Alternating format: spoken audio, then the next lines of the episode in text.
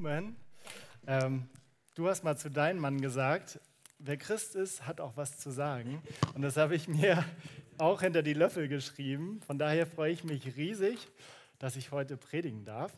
Denn heute ist ja auch das große Finale unserer Predigtserie Zugerüstet für das Leben, die geistliche Waffenrüstung. Und wenn ich sage großes Finale, dann heißt das, heute wird es richtig ernst. Denn im Finale entscheidet sich ja normalerweise, ob du als Verlierer oder als Sieger vom Platz gehen wirst. Und daher hoffe ich, dass du in den letzten sechs Wochen aufmerksam zugehört hast, denn heute wollen wir prüfen, ob deine geistliche Waffenrüstung richtig sitzt, ob sie vollständig ist und wie du sie später auch zur Anwendung und vor allem, wo du sie zur Anwendung bringen kannst. Ja? Ähm, und es ist so wichtig, dass wir diese Anwendung auch befolgen, denn erst durch die Anwendung von Gottes Wort hat es auch Macht, dein Leben zu verändern. Und um nichts anderes geht es hier eigentlich. Es geht um dein Leben. Oder genauer gesagt, es geht um Leben. Und dann geht es auch leider um den Tod. Und das hört sich jetzt sehr dramatisch an, aber wir haben ja in den letzten Wochen von Paulus gelernt, ähm, dass es auch ein harter Kampf ist um unser Leben. Und deswegen hat er uns ja auch in dem Epheserbrief Kapitel 6 diese geistliche Waffenrüstung an die Hand gegeben. Warum? Das können wir nochmal in den Versen 11 und 12 nachlesen. Damit wir bestehen können gegen die listigen Anschläge des Teufels. Denn wir haben nicht mit Fleisch und Blut zu kämpfen, sondern mit den Mächtigen und Gewaltigen, mit den Herren der Welt, die über die, diese Finsternis herrschen, mit den bösen Geistern unter dem Himmel.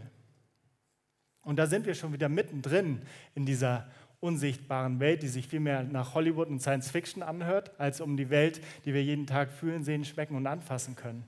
Ja, aber wer mit Jesus unterwegs ist, hat schnell begriffen, dass es da mehr gibt als diese äh, sichtbare Welt, die uns vor Augen ist, sondern eine unsichtbare Welt, in der es einen Feind gibt, der will uns unser Leben berauben und er will uns zu einem Kampf herausfordern. Aber was ist das für ein Kampf? Das ist anscheinend ein Kampf, den wir nicht wirklich immer mit eigenen Augen sehen können. Ähm, in Deutschland zum Beispiel müssen wir nicht direkt um unser Leben fürchten. Wir können freie Gottesdienste feiern, wir können auch schöne Lichterkreuze in der Lüneburger Straße aufstellen und es herrscht augenscheinlich Ruhe und Frieden. In anderen Ländern sieht das ganz anders aus. Erst letztens kam eine junge Frau nach dem Gottesdienst zu unserem Pastor Ulf aus der Schanze und meinte, Pastor, warum sagst du uns hier nicht die klaren Worte? Es geht hier um Leben und Tod. In meinem Land bekehren sich heute Menschen zu Jesus im festen Gewissen, dass sie morgen dafür hingerichtet werden. Wir können uns das gar nicht vorstellen. Ähm, so schrecklich ist das. Und im Vergleich dazu ähm, haben wir in Deutschland eigentlich nur Luxusprobleme. Aber Ihr Einwand zeigt genau das. Und zwar, dass es, es scheint, es geht mehr um, um, als um dieses irdische Leben, was wir kennen. Es geht nämlich um dein Herz, um deine Seele. Und die werden in der Ewigkeit Bestand haben. Und diesen Kampf kämpfen wir alle, ob wir in Deutschland sind, in Syrien, Indonesien, Nigeria, China oder sonst wo. Ähm, diesen Kampf um Leben und Tod in der unsichtbaren Welt, den kämpfen wir alle. Um diesen Kampf zu veranschaulichen, wählt Paulus hier dieses Bild dieser militärischen Waffenrüstung. Und dieses Bild war den Menschen zur damaligen Zeit, nämlich zur Zeit der römischen Besetzung, sehr geläufig. Und dank so großartiger Filme wie Troja oder Gladiator können, bin ich sicher, können auch wir etwas mit diesem Bild heutzutage anfangen und das auf unser Leben übertragen. Und das wollen wir jetzt mal gemeinsam schauen. Und zwar, wir gucken jetzt mal wie ihr heute Morgen angezogen seid, ob ihr alle eure äh, geistliche Waffenrüstung dabei habt. Und um das zu prüfen, ähm, habe ich einen tapferen Krieger heute Morgen eingeladen. Ja, einen echten Mann Gottes, der wird uns jetzt mal seine geistliche Waffenrüstung präsentieren.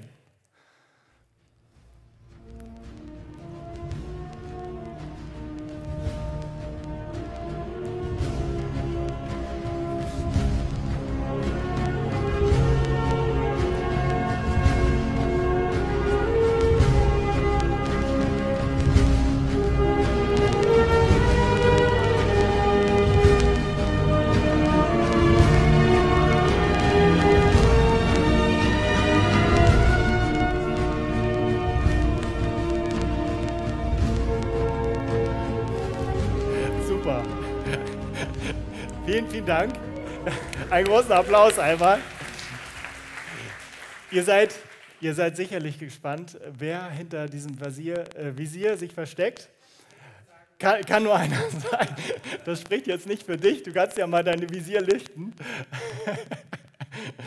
Herzlich willkommen, darf ich vorstellen, König David, ähm, normalerweise mit einer Zwille unterwegs, aber heute hat er sogar ein schönes Schwert dabei. Du kannst es ja mal zeigen. Ja, Vorsicht. Ich hoffe, damit kannst du umgehen. Und jetzt brauche ich noch mal einen Freiwilligen, der ähm, ja, und wenn kein Freiwilliger da ist, dann geht einer vorweg, nämlich unser Pastor. Ähm, Jens Martin, komm doch gerne einmal nach vorne. Und zwar habe ich was vorbereitet. Und ihr müsst ihm ein bisschen helfen. Jens Martin war ja ein bisschen im Urlaub und ähm, hat eigentlich gar nicht mitgekriegt, wovon wir hier gesprochen haben. Äh, bisschen blöd, ne? Aber ähm, ich habe hier ein paar Schilder. Und du hast jetzt 30 Sekunden Zeit, ähm, diese einmal an dieser tollen Waffenrüstung zu bekleben. Ja? Und ihr könnt ihn ein bisschen unterstützen. So, dann haben wir einmal den Geist. So. Wofür steht denn der Geist?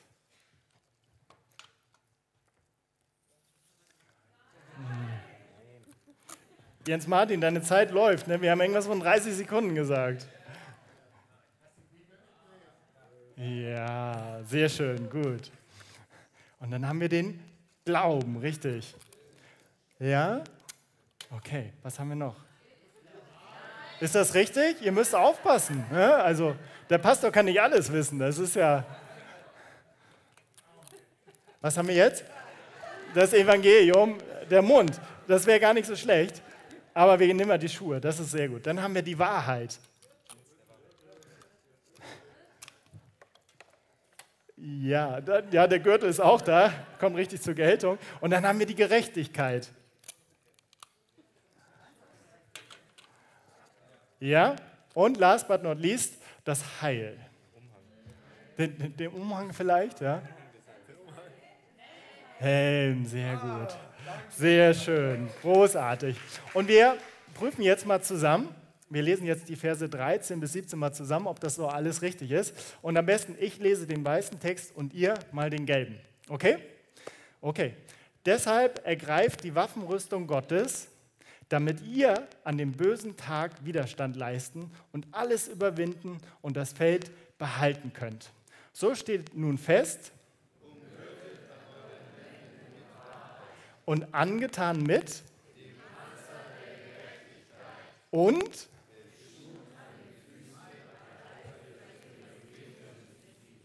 Vor allen Dingen aber, mit dem ihr auslöschen könnt alle feurigen Pfeile des Bösen und nehmt und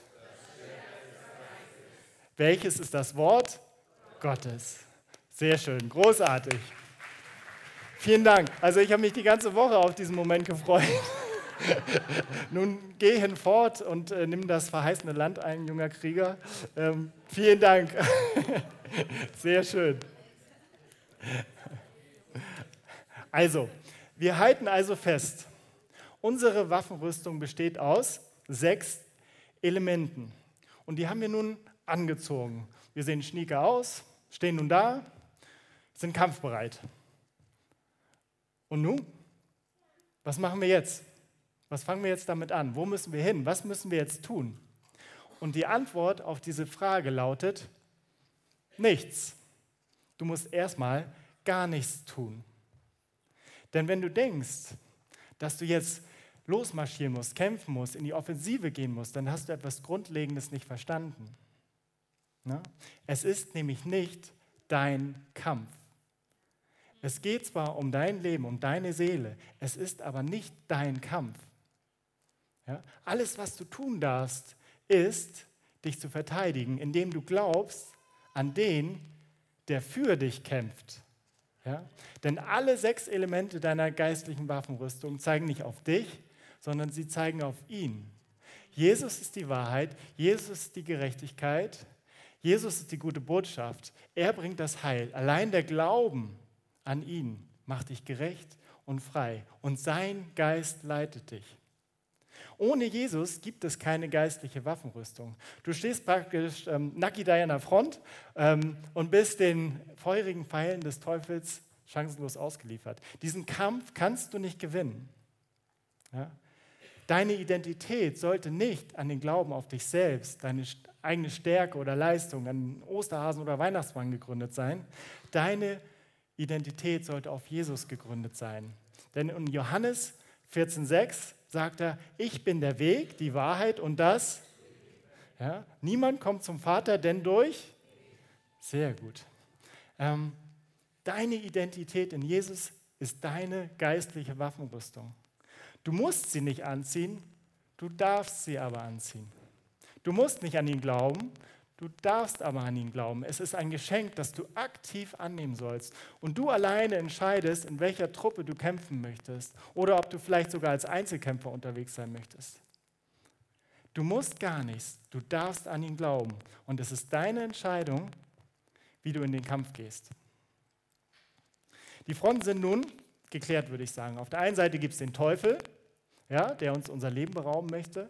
Und auf der anderen Seite gibt es Jesus, der für dich und mich am Kreuz gestorben ist und der uns mit dieser geistlichen Waffenrüstung ausgestattet hat, damit wir uns verteidigen können gegen die Angriffe des Teufels. Denn eines ist klar, auch wenn Jesus den Sieg am Kreuz für uns bereits errungen hat, befinden wir uns, solange wir auf dieser Erde leben, immer noch in einem geistlichen Kampf. Das ist uns bekannt seit dem Sündenfall von Adam und Eva und das ist auch heute noch Realität. Warum kann ich das mit Gewissheit sagen? Weil ich es jeden Tag mit eigenen Augen sehe. Und ich kann es auch jeden Tag am eigenen Leib und mit meinen eigenen Gedanken spüren. Ob du Christ bist oder nicht, du lebst in einer gefallenen Welt und wir sind dieser Sünde ausgeliefert und wir müssen kämpfen. Denn nicht nur Jesus kennt jedes einzelne Haar auf meinem Kopf, auch der Teufel weiß ganz genau über mich Bescheid. Er kennt meine Stärken, er kennt meine Schwächen, er weiß, wo ich verwundbar bin und er weiß, wo meine geistliche Waffenrüstung löchrig ist. Und er verfolgt dabei eine Kampfstrategie. Ja? Er will mich in die Knie zwingen. Er will mir meinen Glauben stehlen, meine Seele und am Ende mein ganzes Leben.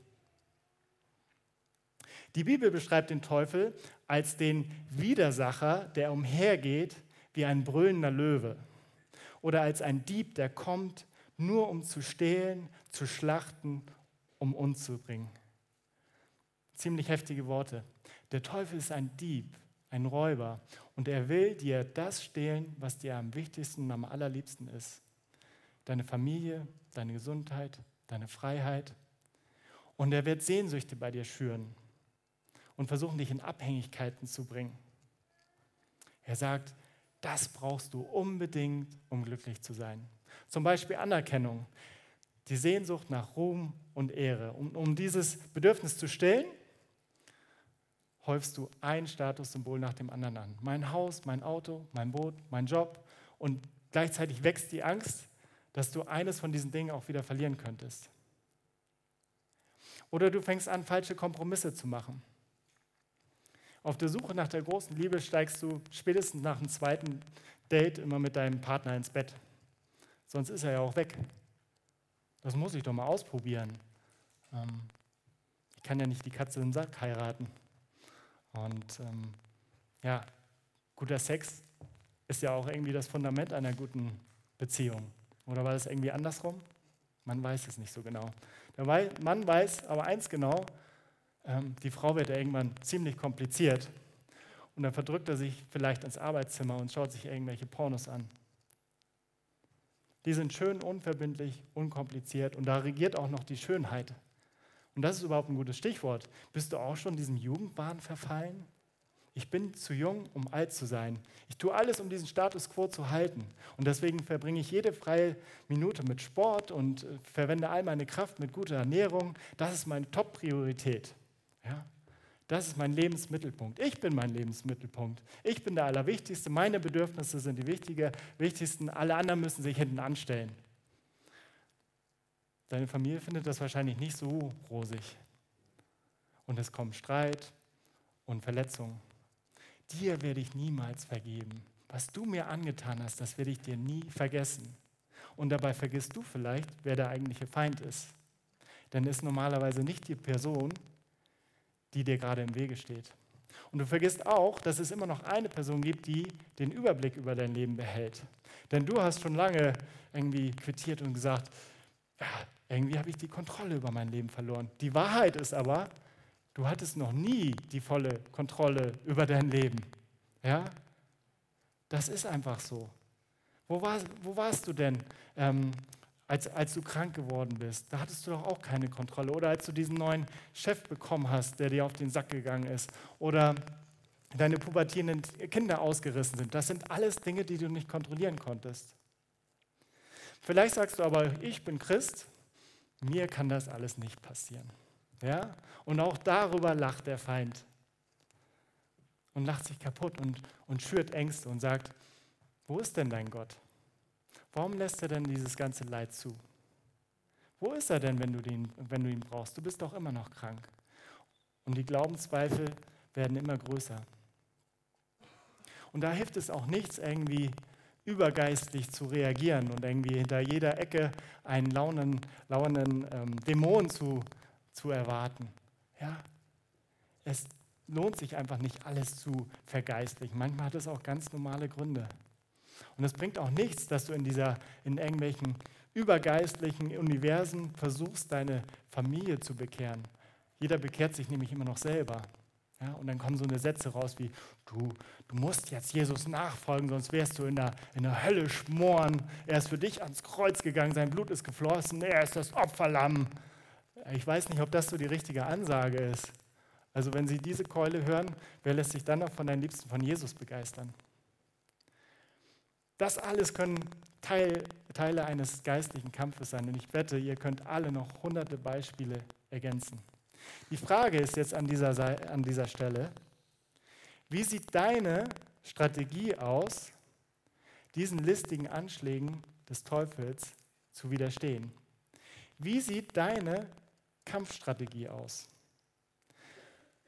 Und ich meine, hier können wir zwei Ansätze fahren. Der erste Ansatz ist, wir beschäftigen uns mit dem Gegner. Wir studieren ihn. Wir gucken, was sind seine Stärken, was sind seine Schwächen, was ist seine Strategie und mit dem Ziel, dass wir dann gucken können, wie wir unsere Strategie daraufhin anpassen. Das kannst du machen, aber ich glaube, das ist keine weise Idee.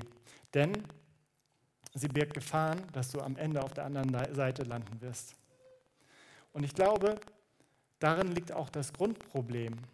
Denn wenn ich das, die Strategie des Teufels in einen Satz zusammenfassen würde, dann ist es die, er hat das Ziel, dich von Gott fernzuhalten. Er möchte viel lieber, dass du dich mit ihm beschäftigst und mit der goldenen Karotte, die er dir vor die Nase hält, als mit Gott.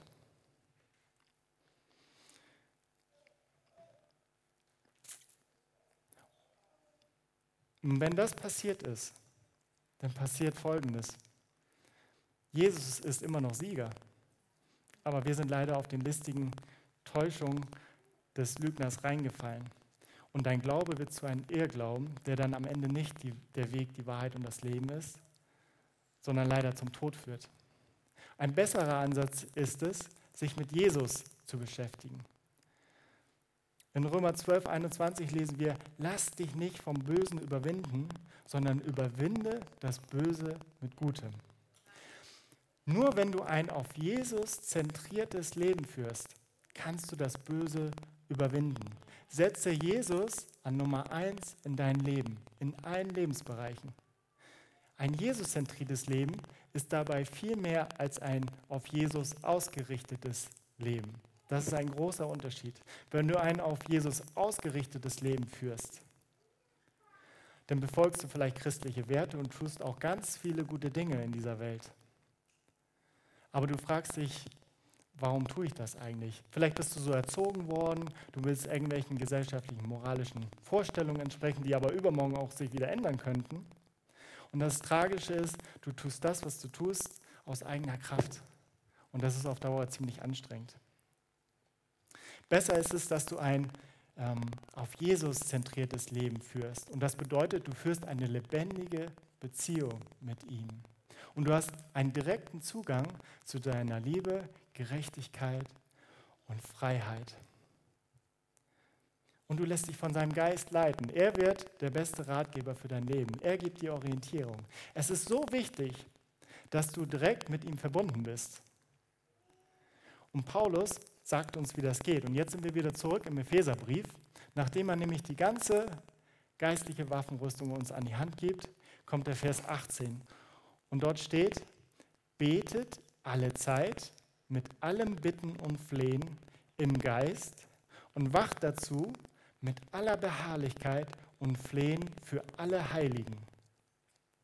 Was sagt Paulus hier? Er nennt uns unsere Kampfstrategie, die ist das Gebet. Und Paulus meint hier das auf Gott ausgerichtete Gebet. Das Gebet ist der Ort, wo deine geistliche Waffenrüstung zur Anwendung kommt. Und es ist die, deine Antwort auf die feurigen Pfeile des Gegners. Das Gebet ist praktisch unser Schlachtfeld für diesen geistigen Kampf. Und im Umkehrschluss frage ich mich, wie kann ein Christ diesen geistlichen Kampf gewinnen, wenn er nicht betet? Wahrscheinlich gar nicht. Und ich glaube, das ist auch der Grund, warum das Gebet an sich so umkämpft ist. Und ich kann das aus meinen eigenen Erfahrungen bestätigen, denn häufig ertappe ich mich dabei, dass ich keine Zeit habe zum Beten. Ich, habe, ich bin müde, ich bin abgelenkt, es kommen immer wieder wichtigere Dinge rein und wenn ich mich dann mal hinsetze, dann kommt mein Gebet maximal von mir bis zur Zimmerdecke und nicht weiter. Ihr kennt das wahrscheinlich alle, dieses Problem. Und Paulus sagt uns aber, wir sollen wach sein. Das heißt, allzeit bereit. Wir sollen Ausschau halten nach dem nächsten Angriff. Und wenn der Angriff da ist, dann sollen wir da sein. Wir sollen beharrlich beten, ausharren im Gebet, beständig sein, treu sein im Gebet. Und dabei können wir ihm um alles bitten, um Kraft, Geduld, Ausdauer und alles unter der Leitung des Heiligen Geistes. Dann wird die Beziehung zu Jesus lebendig. Und dann führen wir auch eine Jesus-zentrierte, äh, ein Jesus-zentriertes Leben, das sich nicht nur um uns selbst dreht, sondern auch um andere. Fürbitte ist hier das Stichwort. Wir beten nicht nur für uns, sondern wir denken auch an die anderen. Und wir beten auch mit den anderen. In, es ist in dem gemeinschaftlichen Gebet, da steckt so eine Kraft drin. In Matthäus 18 Vers 20 sagt Jesus, denn wo zwei oder drei in meinen Namen versammelt sind, da bin ich mitten unter ihnen. Genau. Und auch das ist angefochten. Zum Beispiel in unseren Kleingruppen. Anna hat es angesprochen vorhin. Ich bin jetzt, seit ich Christ bin, schon in mehreren Kleingruppen unterwegs gewesen. Und ich habe beobachtet, dass es immer wieder, zum Teil auch langjährige Christen gibt, die trauen sich nicht laut in der Gruppe zu beten. Und ich glaube, das ist auch ein geistlicher Kampf, denn der Teufel möchte verhindern, dass du betest. Die anderen können viel besser beten als ich. Meine Sprache ist viel zu schlecht. Es wurde doch jetzt eh schon alles gesagt. Ob ich jetzt noch den Mund aufmache und dann sagt Reis fällt um. Das macht doch nichts. Und genau das versucht dir der Teufel einzuflüstern. Wenn du jetzt den Mund aufmachst, dann machst du nur einen Fehler. Und dann, machst du dich, dann stehst du nur doof da. In jedem Fall habe ich beobachtet und ich habe versucht, meine, ja, die Teilnehmer meiner Kleingruppe immer zu ermutigen, laut zu beten. Und dann habe ich beobachtet, dass wenn eine Person sich entschlossen hat, laut zu beten, dann hat sie auch einen echten Glaubensschritt getan. Sie ist im Glauben gewachsen, weil sie angefangen hat, Verantwortung über ihr geistliches Leben zu übernehmen. Und das wünsche ich euch vom Herzen, jeden einzelnen von euch, dass ihr im Glauben wachst und dass ihr Mut findet zu beten. Wir brauchen das für die Gemeinde. Das Gebet ist eine Säule der Gemeinde. Ohne Gebet haben wir hier kein geistliches Wachstum. Deswegen ist es so wichtig, dass wir ein gutes Gebetsleben haben. Und deswegen möchte ich euch auch gerne ein, abschließend ein paar Gedanken mit auf den Weg geben, die ihr vielleicht in eurem Gebetsleben mit einfließen lassen könnt.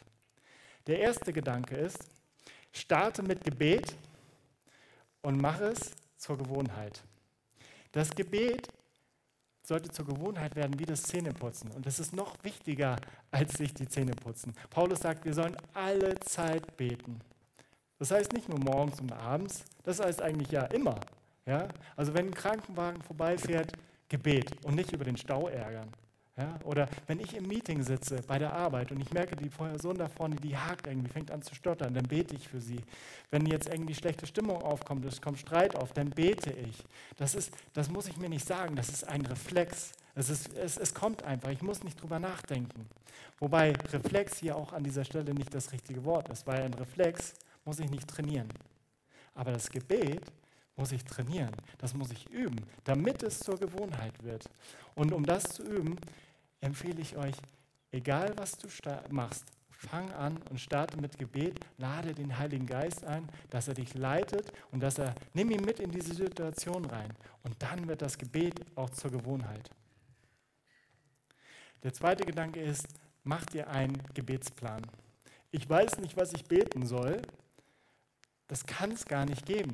Es gibt hunderttausend Gebetsthemen und wenn dir keine einfällt, dann mach dir mal eine ganz praktische Hilfe, das heißt Tagebuch oder Gebetsliste, wie du es nennen magst. Schreib einmal alles auf, deine Gebetsanliegen, die Person, für die du beten möchtest. Und dann sagst du vielleicht, oh, schon wieder eine Liste, die ich abarbeiten muss.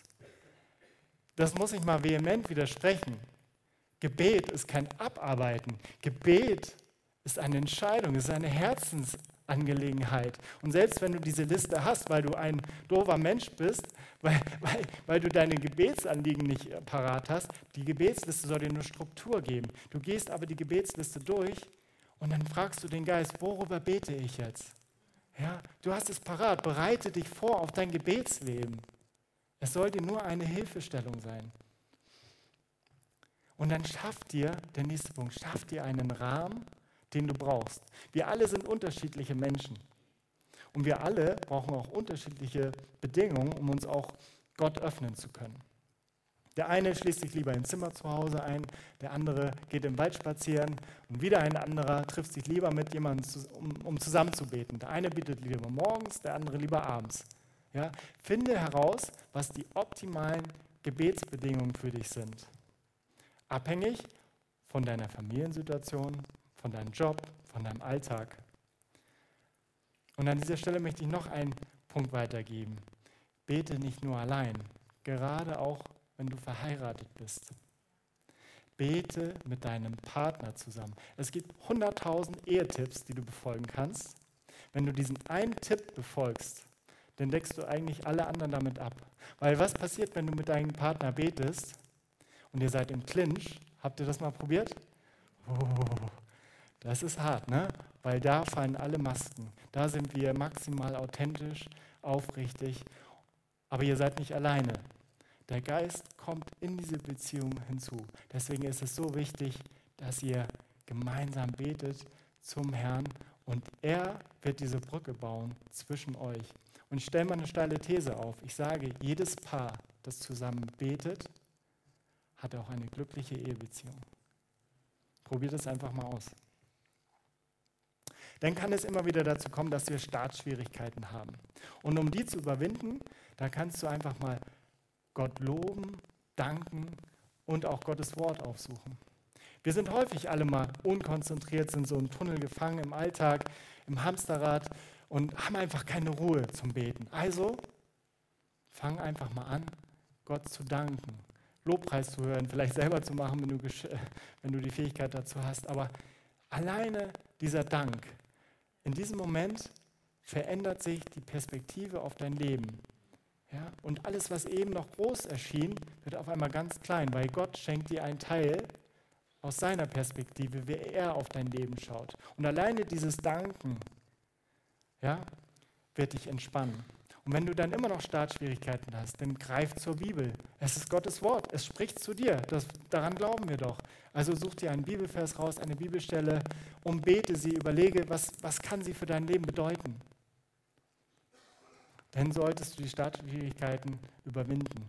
Und du musst auch nicht immer nur reden. Ne, es ist eine Konversation. Reden und zuhören. Ja, wir müssen auch lauschen und zuhören, mal den Geist sprechen lassen. Also nur wenn du nur da sitzt, muss das immer noch nicht falsch sein. Lausche einfach mal, was der Herr dir zu sagen hast. Und last but not least, ein wichtiger Punkt gegen Faulheit. Oh, ich habe keinen Bock zu beten. Das kann mal passieren, aber seid ihr bewusst, das Gebet ist ein Privileg. Der große Unterschied vom Christentum zu allen anderen Weltreligionen ist, dass du hier und jetzt in diesem Moment mit dem Schöpfer des Universums, mit dem Schöpfer der Welt, mit deinem Schöpfer in Kontakt treten kannst. Mit Gebet. Und du musst nicht endlose Rituale einhalten, dich vorher reinwaschen oder irgendwelche Brandopfer im Garten abfackeln. Jesus ist bereits am Kreuz für dich gestorben. Er ist das Opfer und er hat den Weg frei gemacht. Er geht auf dich zu. Ja? Und du kannst ähm, so zu Gott kommen, so wie du bist, mit allen Anliegen, die dich beschäftigen.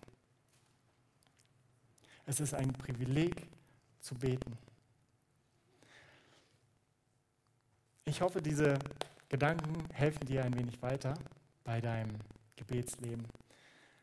Denn eins wünsche ich dir, dass du zu einem Beter wirst, der gefürchtet ist in der unsichtbaren und sichtbaren Welt, der voller Dankbarkeit und Lob gegenüber Gott ist, der wachsam ist im Gebet, der beharrlich ist im Gebet und der andere Menschen ermutigt und sie segnet. Und ein Beter, der sich diesen geistlichen Kampf stellt, im Vertrauen, dass der Heilige Geist ihn leiten wird. Und ein Beter, der sich bewusst ist, dass Jesus den Sieg schon errungen hat.